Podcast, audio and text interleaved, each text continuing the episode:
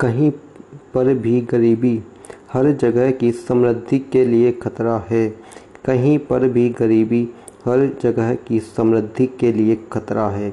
अभाव व दरिद्रता निवारण हेतु प्रत्येक देश में उत्साह तथा साहस के साथ संघर्ष किया जाना चाहिए। अंतर्राष्ट्रीय श्रम संगठन का फिना, फिलाडेल्फिया घोषणा पत्र जिस समय फिलाडेल्फिया घोषणा पत्र प्रकाशित हुआ था, उस समय वास्तव में उपनिवेश देशों में वृहत स्तर पर गरीबी व्याप्त थी। इस संदर्भ में यह घोषणा पत्र प्रशंसनीय कदम था। आज उस समय से हम सत्तर वर्ष आगे निकल चुके हैं, लेकिन समस्या जस की तश है। बिल गेट्स के शब्दों में कहे तो गरीब देशों की संख्या कम हुई है। लेकिन गरीबों की संख्या में इजाफा ही हुआ है। गरीबी व इससे उत्पन्न सामाजिक अपवर्जन, असुरक्षा स्वाभाविक रूप में कुंठा, हिंसा व संघर्ष को जन्म देती है, जो समृद्धि व खुशहाली के सारे दावों को खोखला साबित कर देती है। गरीबी के अनेक पहलू हैं। सामाजिक, वैज्ञानिक इसे अनेक सूचकों के माध्यम से देखते हैं। प्राय आय व उपभोग के निम्न स्तर को गरीबी से जोड़कर देखा जाता है, लेकिन अब सामाजिक अपवर्जन और असुरक्षा पर आधारित निर्धनता का विश्लेषण सामान्य होता जा रहा है।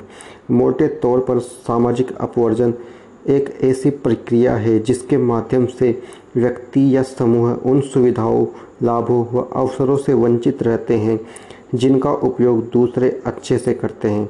चिंता की बात यह है कि ऐसी वंचना हिंसक संघर्ष को जन्म दे रही है।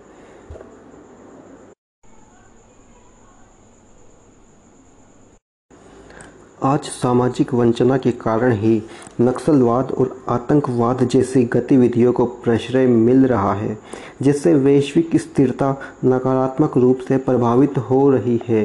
यह सहज रूप से समझा जा सकता है कि क्या अस्थिर वातावरण वास्तव में समृद्धि को पोषित कर सकेगा?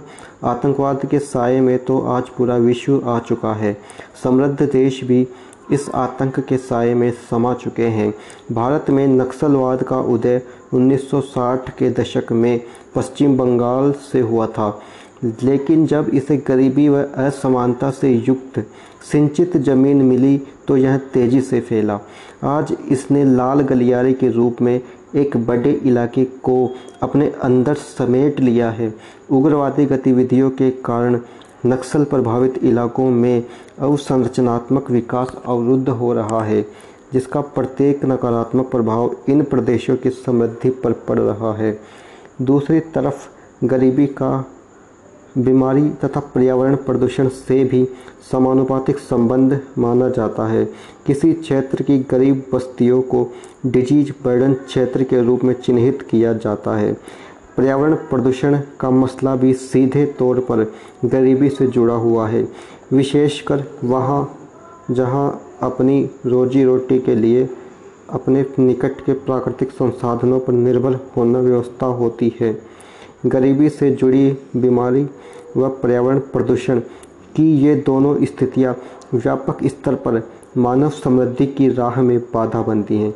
बढ़ते प्रदूषण व जलवायु परिवर्तन के को आज मानव अस्तित्व के लिए सबसे गंभीर खतरा माना जाता है। इसके प्रभाव की जद में पिछड़े व समृद्ध क्षेत्र अब बिना किसी भेदभाव के शामिल है।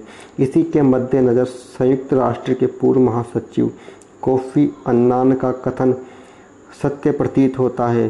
चरम गरीबी कहीं भी मानव सुरक्षा के लिए खतरा है। फिर यदि हम अर्थशास्त्र के दृष्टिकोण से देखें तो यह स्पष्ट होता है कि निर्धनता किसी समृद्ध क्षेत्र के समग्र विकास की संभावना को कम करती है।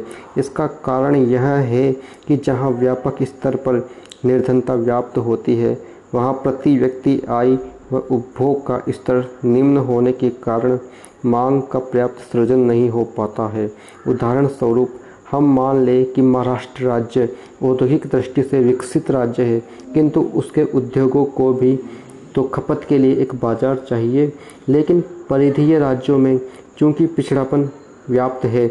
इस कारण से मांग सृजन के अभाव में महाराष्ट्र का औद्योगिक विकास दुष्प्रभावित होता है। इसके विपरीत, यदि परिधीय राज्यों में उपभोग व आय का स्तर उच्च होता तो यह कहीं न कहीं औद्योगिक विकास के लिए प्रोत्साहन का ही काम करता।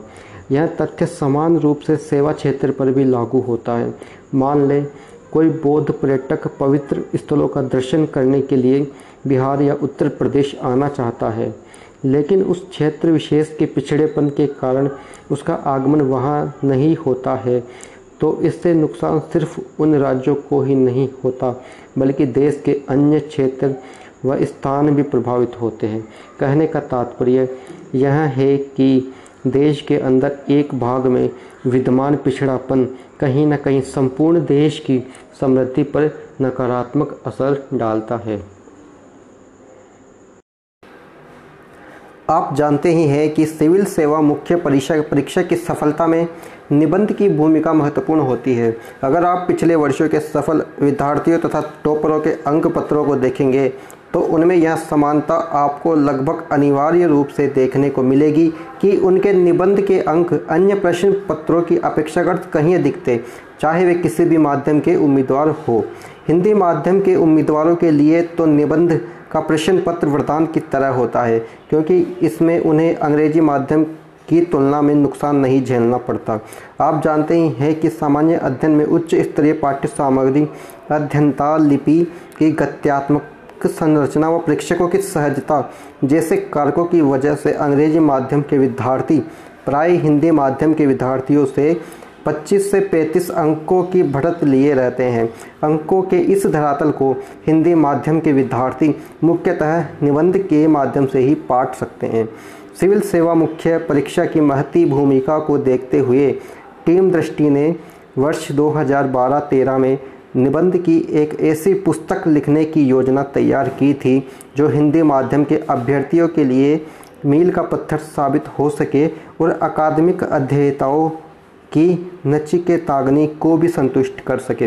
हालाँकि यह एक जटिल कार्य था, क्योंकि निबंधों के वैविध्य की कोई सीमा नहीं होती।